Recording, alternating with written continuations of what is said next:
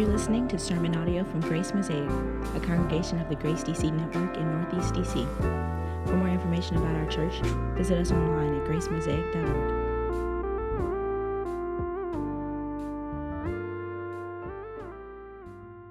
Every evening after we eat dinner as a family, Vanessa and I begin the challenging task of trying to get kids to sleep.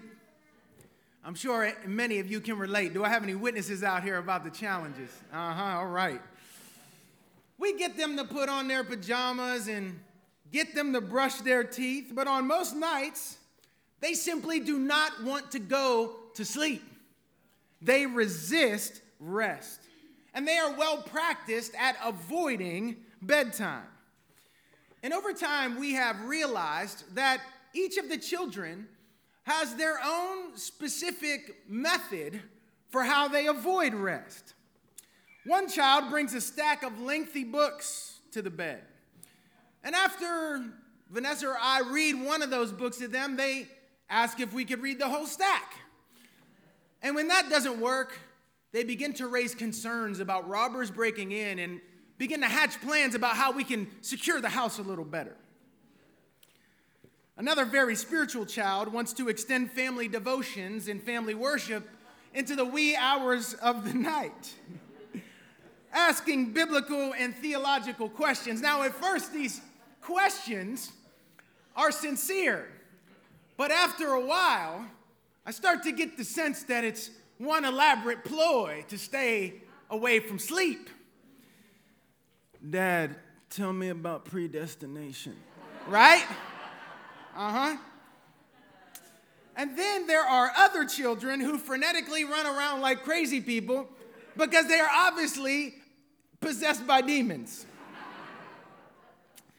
now, as the struggle wears on, Vanessa and I are painfully aware that these children need sleep. They need sleep, but they're resistant. They are overtired, and we know that there is nothing more that they need in this moment than to go to sleep. But getting that message through to them feels very difficult. But you know what I've realized over the years, right? You already see how transparent this illustration is. The Lord can sympathize with those parents who struggle to get their kids to sleep because the Lord also has children who resist rest. We, as God's restless children, are very well practiced in this resistance. In place of rest, we work out our self protective plans to try and secure our lives. We have faulty spiritualities that cause us to devalue rest and to overvalue productivity. And all too often, we run around like crazy people because we think that's really the only way to be. We think this is the only option to run around like crazy people. God knows that we're overtired and in desperate need of rest, and it's often challenging for that message to get through to you and I. It's a challenge to get us to see it. But here's the deal it doesn't have to be this way. There is a different way of being in the world, a more faithful, healthy way of being. So this morning, we're going to come to the next psalm in our series in the Psalter. And this series is called Songs in the Key of Life, for those of you who haven't been here. And what we've been essentially uh, proposing is that the Psalter addresses all different kinds of experiences in life. It doesn't matter where you find yourself, what emotional state you're in, what kind of circumstances are swirling around you. God has something to say to you in your particular experience of life, in your particular emotional state. And this morning, we're going to see that the Lord has something to say when we are weary, worn out, and just plain old tired. God has something to say to the restless. So we open up to Psalm 127 in order to consider two points understanding our resistance to rest and overcoming our resistance to rest. We are going to look at these two points, and let's turn to our first one understanding our resistance to rest. Psalm 127 is one of the Psalms that is known as the Psalms of Ascent. And that's Psalms 120 through 134. They are Psalms of Ascent. What does that mean? These were Psalms that the pilgrims sang as they journeyed from to Jerusalem for feast days like Passover and Pentecost. They would sing these songs on the journey back home. And they're called Psalms of Ascent for a literal reason because Jerusalem was the highest city in the area. You had to actually ascend a hill. But there's also a metaphorical reason for calling these Psalms of Ascent. As the people aspired to live their lives upward toward God, they viewed the movement of their lives, the entirety of their journey, as a returning home, an ascending home. In other words, these Psalms of Ascent were intended to remind Israel of who they were and where they were headed. And it's important to take our cues on the value of rest from Scripture rather than our cultural environment. It's critical that we see the importance of rest in our life before God and in our journey home to God. Because from the very beginning of God's story, God meant to, to really communicate to us the importance of rest. Because after all the amazing things that God created, on the seventh day, God rested. And it seems strange, right? God's God. Why, why would God rest? I think that God was trying to get across to us the importance of it, the, the, the significance of it. It's almost like when you, as a parent, lay down with your child to get them to bed. It's something similar what God the Father does in creation. He kind of rests, he kind of lays down, and he said, Now, now, come on, rest with me. There's something really important about this message. And as you continue through the biblical storyline, one of the most significant pillars of understanding in the whole story of, of God's people is in the Exodus.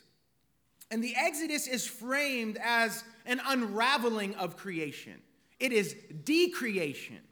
And what you see happening is that God's people are enslaved, and rest is no longer an option because of their enslavement.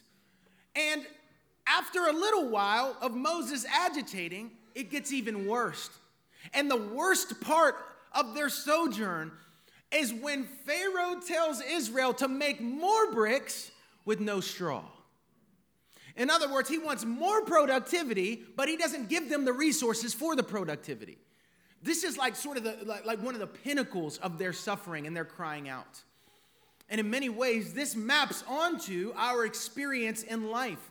Because oftentimes we find ourselves under the thumb of some master that's making us feel like we cannot rest and that we have to make more bricks and no straw, no resources.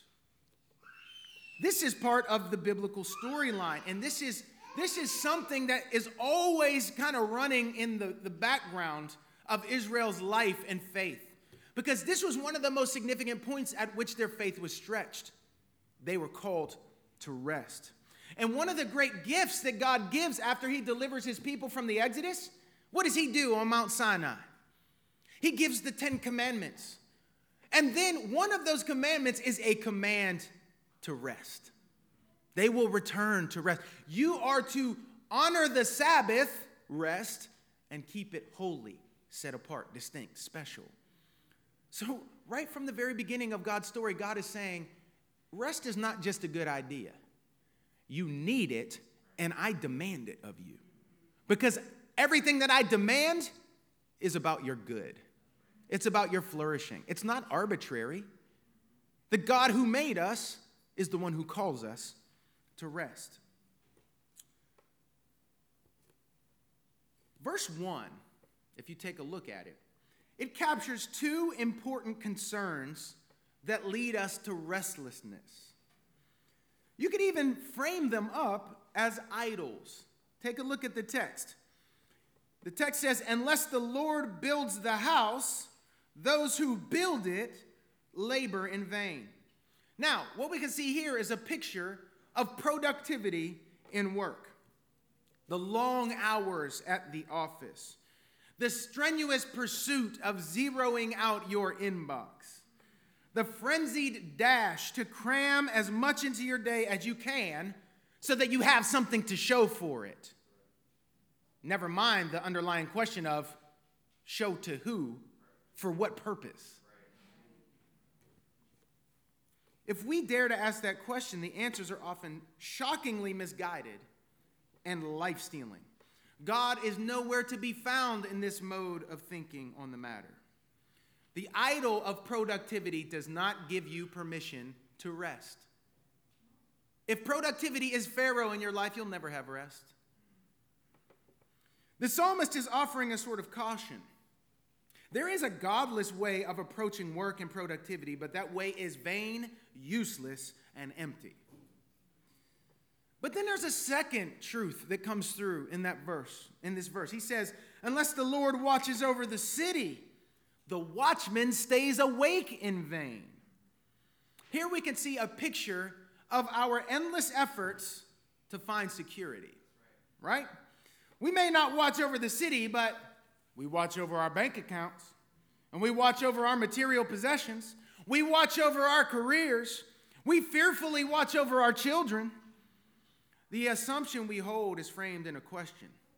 If I don't look out for myself and my stuff, then who else will? God is nowhere to be found in our thinking on the matter. The idol of security does not give us permission to rest. Again, the psalmist offers a sort of caution. There's a godless way of seeking security, but that way is vain, useless, and empty. And then the psalmist offers a sort of summary of what he's saying.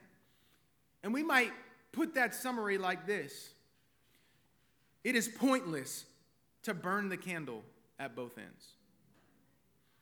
But listen to the poetic and convicting way that the psalmist puts it in verse 2. He says, It is in vain that you rise up early and go late to rest, eating the bread of anxious toil. Mm. Just sit with that one and meditate on it for a little while, and it will light you up. It will light you up. Now, imagine the Jewish pilgrims singing this to each other on their journey home, on their way back home. I think it's a powerful image that is magnified in our cultural moment. The pilgrims on their journey home singing, It is in vain that you rise up early and go late to rest, eating the bread of anxious toil. They're singing this to one another, they're rehearsing it to one another. This is urgent for our cultural moment, and here's why.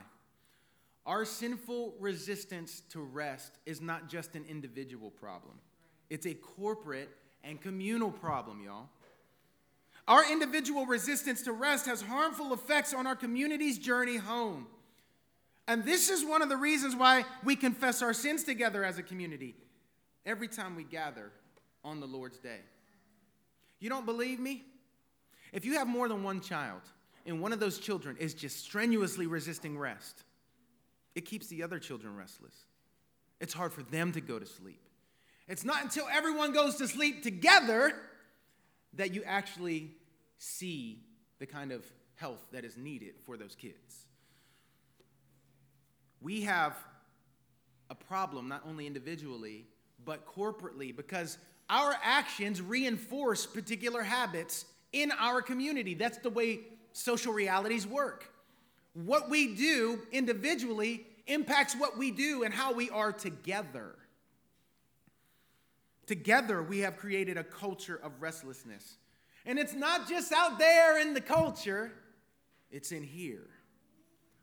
Just like my kids foment restlessness in one another at the end of a long day, we too foment restlessness in one another. How do we do that? Well, sometimes it's by boasting of our long work hours with a sense of pride. And what we're saying to others is, you should be more restless like me. And shame on you if you're not working like this. Right? That's culture forming kind of thinking and acting. Together, we have made an idol of productivity. judging other people based upon how much they have accomplished, making other people feel their inadequacy. And again, this is, this is subtle, but it's often done in, when we're boasting in our restlessness rather than repenting of it. Together, we have made an idol of security, often inspiring fear in one another rather than Godward trust and confidence. When we worry out loud together rather than praying with and for one another over the issue that's troubling us and speaking gospel truth into that thing, we foment the complaintive spirit. We inspire fear and a, a deeper sense of need to secure things in my life by spreading our worry. Much of this stems from modern worldliness. Modern worldliness. One of the central truths that emerges from these verses is the fact that our gifts, our talents, our strengths, our intelligence, our relational skills, and our charisma are really of no lasting effect in our lives and ministries if the Lord is not building. And where our modern, late modernity, our modern culture really has influenced us is that we actually do believe that our gifts and our talents and our strengths and intelligence and relational skills and charisma are enough to really build something. That's a deception, according to this text. And this is one of the points where a Western sociocultural orientation really puts us at a disadvantage when it comes to rest specifically. Whether we realize it or not, we have been deeply formed by the cultural axioms of late modernity. And we find ourselves believing a whole host of lies that are in the cultural waters of our age. It really boils down to worldliness, and worldliness is simply an interpretation of life that thinks that God is, is really not necessary or involved when it comes to the business of life. It excludes the reality of God from the business of life. And if God is not involved, then it all depends on us and falls on our shoulders with a crushing heaviness. The primary framework that makes workaholism and restlessness seem sensible and admirable is worldliness. Now, you might say, I'm a Christian. I know that God's involved. I know that God is present. Yes, you do. But remember that prayer I believe, but help my unbelief. Because you constantly, and I constantly, live in this position like, I believe this truth, but help my unbelief. Yes, I believe that God's involved. Okay, that's good. But then why do you freak out when things happen? Why do you go into panic mode? Right? Because there are moments where that truth becomes eclipsed by the circumstances or by our own pursuits and ambitions.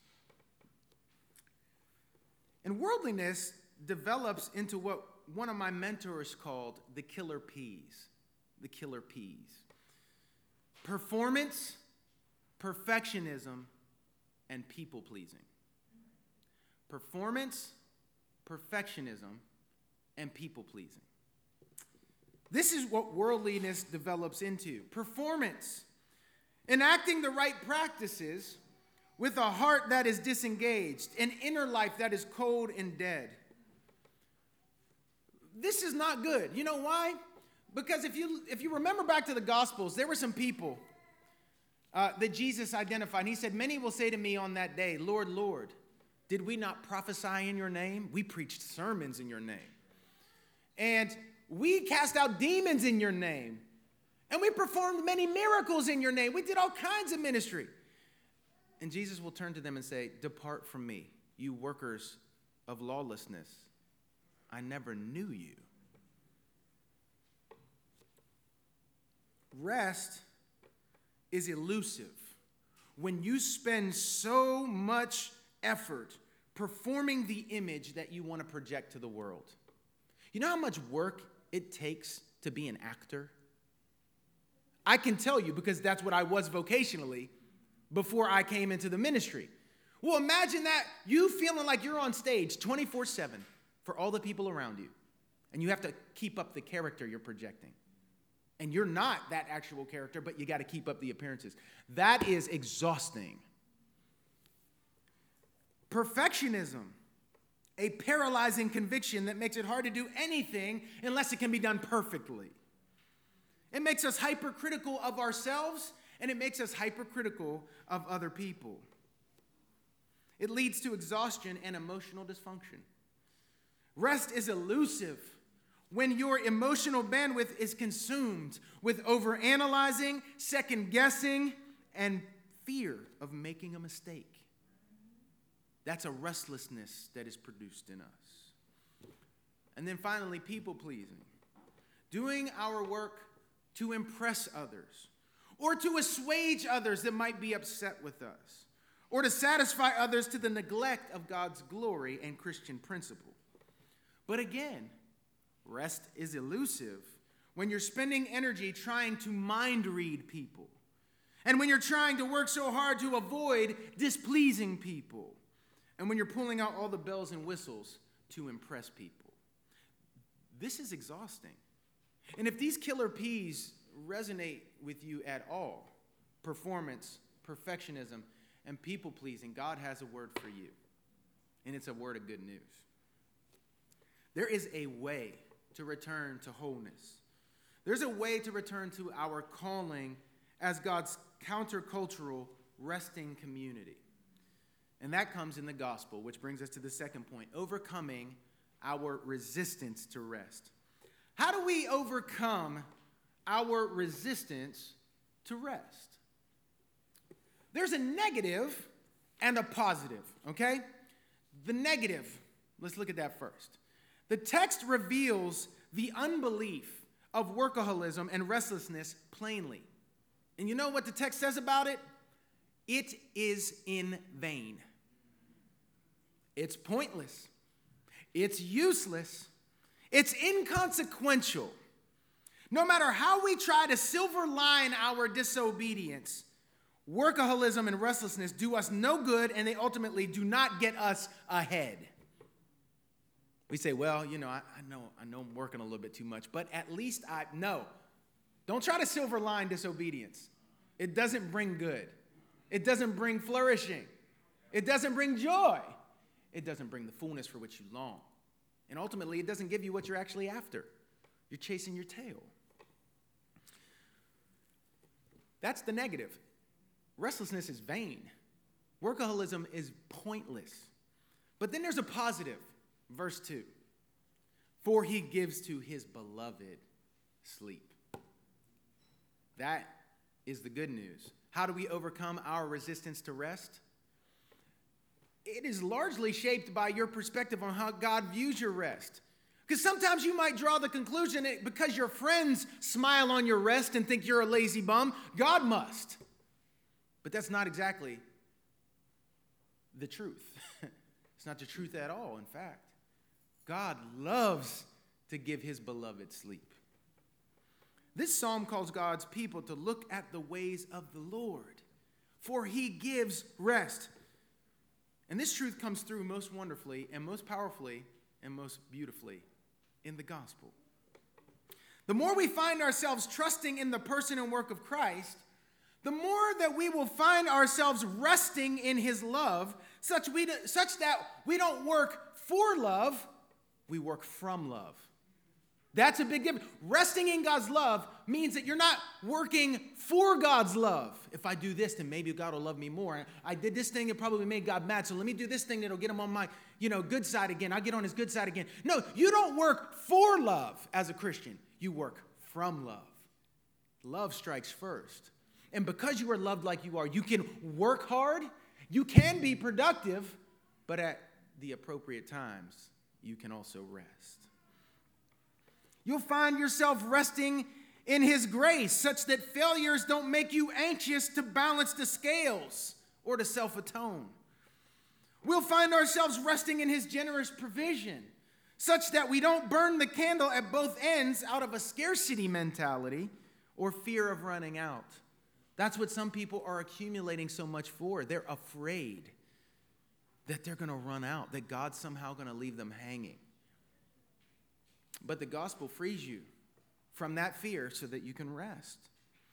We'll find ourselves resting in his sovereign rule, such that we don't expend our efforts desperately trying to control things. We'll find ourselves resting in his fatherly goodness, such that feelings of insecurity and frantic actions that follow it will begin to die. For Christians, anxious toil reveals a partial gospel. It's a partial gospel. Yes, God gets me in, but I got to keep myself in through my hard work. Jesus came into the world to save me, but he's really absent now, so I have to control things. But we have to realize that the rest of the gospel is the rest of the gospel. Do you understand? It's a partial gospel if you do not have a gospel that leads you and calls you to rest as a regular feature of your limited human life. But the rest of the gospel is the rest of the gospel. Yes, the gospel is good news of what God has done in Jesus to rescue us from sin and to give us new hearts and motives and to give us a doxological drive for God's glory and spiritual energy to, to do the work of the kingdom and to seek the good of our neighbors. But the gospel also gives spirit empowered, gospel shaped capacity to rest, to put work down, to enjoy God's peace, and to see what's at the bottom of our vain, exhausting pace and to let it go. Because through union with Christ, the Lord has already given us the things that we're working so hard to try and acquire. You realize that? If you're burning the candle at both ends, if you if you have a habit of staying up super super late to get work done, you need to hear this passage. You need sleep. And the Lord loves to give it.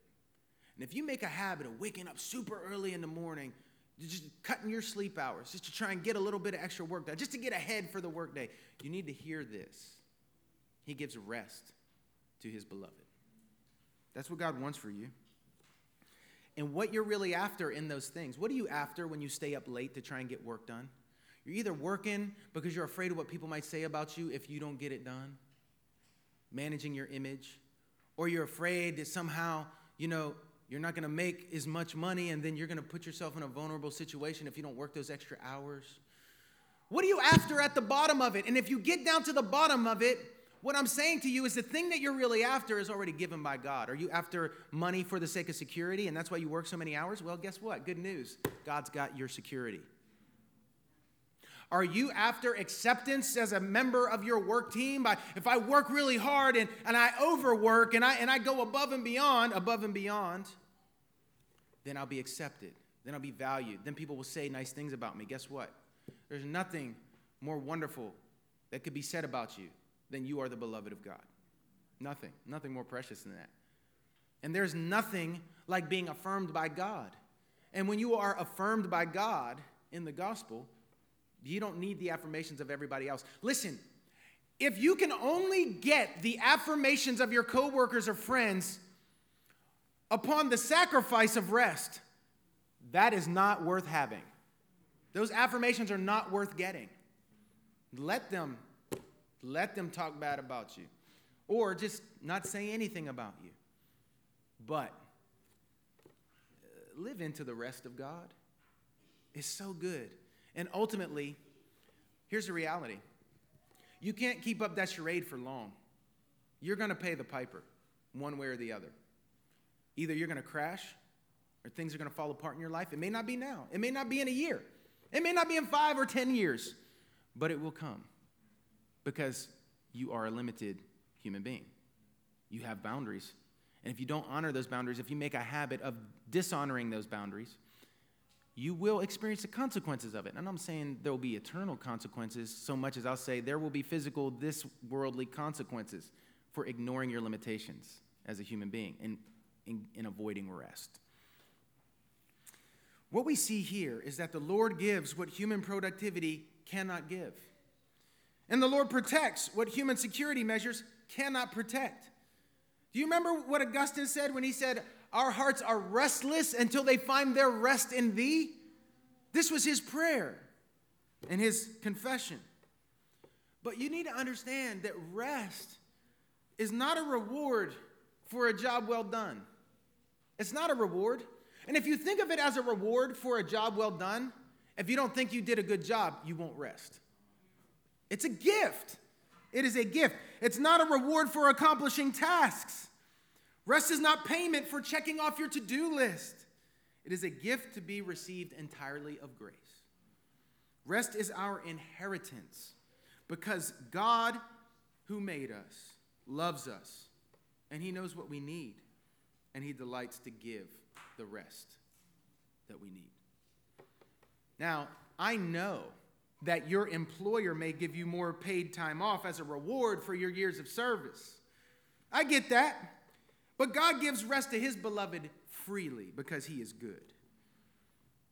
But look at the other move of the psalmist in this text. How do we overcome our restlessness? Take, take a look at this. In this compact poetic line, the psalmist directs us to the ways of the Lord, but he also reminds us of who we are beloved. You know, if you don't feel like you already are loved, it's very difficult to rest. Love is something that human beings just really can't do without. And we'll do anything we can to secure it if we don't feel like we have it. But God's message to his people is You are my beloved. I want to give you sleep. Will you lay hold of the gift that I'm extending to you? Because you're loved. You are loved. You are loved not because of your achieving and acquiring. God's love is not a reward for our productivity and hard work. Do you love your children because of how well they do in school or because of how well they do their chores? Do you? Do you? No, of course not. Yeah, you're like, oh, don't ask me this stupid, obvious question. Right. Well, if you give yourself the credit for loving your kids like that, why is it so difficult to give the father the credit for loving his kids like that? He does not love you as a reward for your productivity. No. You are the beloved. That's the first major truth of your life. Your love for your children began before they ever even came into this world. The minute that that pregnancy test showed the lines, your heart already swelled with love. And you need to remember that God loved you before the foundations of the world, before you had an opportunity to do any work or think about doing any work, before you had the strength to accomplish any work. He loved you. And that is a freeing thing. That is a freeing truth. Because God loves us, He builds. And because God loves us, He watches over. Because He loves us, He gives us sleep, rest. And in the ordinary repenting of your restlessness, it can look as simple as shutting down your email after a certain hour, or leaving your phone in the lockbox after a certain hour without knowing the code, or reducing your daily social media minutes. It could mean that you start to incorporate a nap into your rhythms. And all God's people said, Amen. Amen. Yes. Do you know that sometimes the most spiritual thing you can do is take your butt to sleep? that's just fact. It's true. Sometimes that's the most spiritual thing you can do is just rest. But it takes practice, y'all. It takes practice to rest.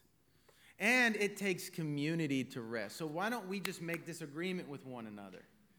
That we are going to try and encourage one another more toward rest than through tireless productivity, even tireless Christian productivity.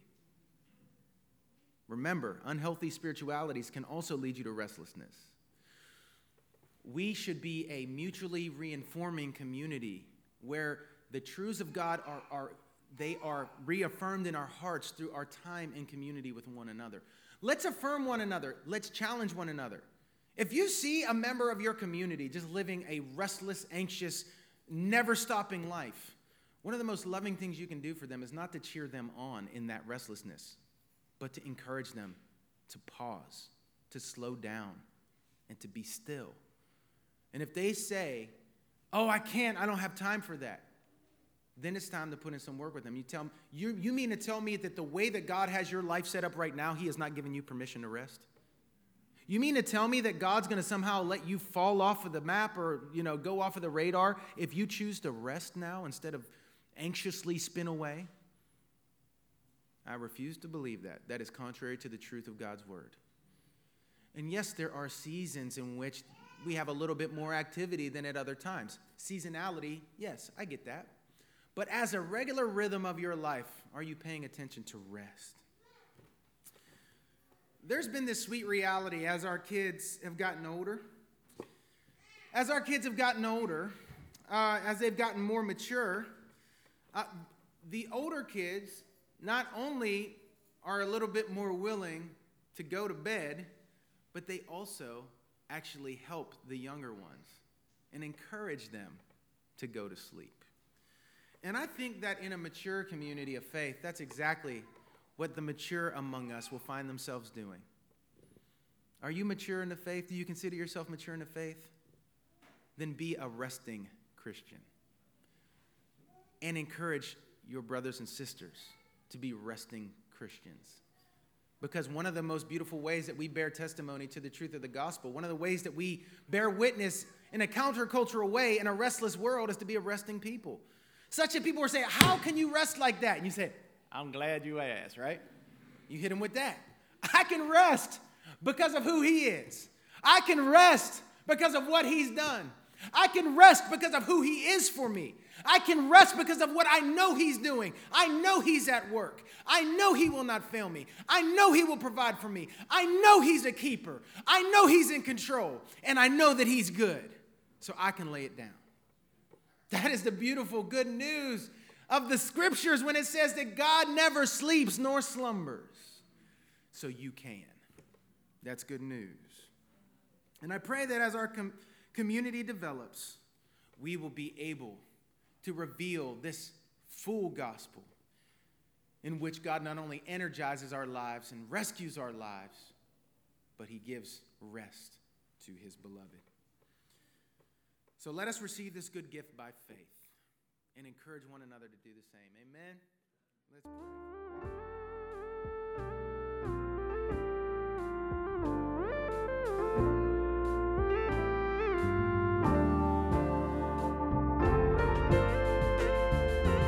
Thanks for listening to this podcast from Grace Mosaic. For more information about our church, visit us online at gracemosaic.org.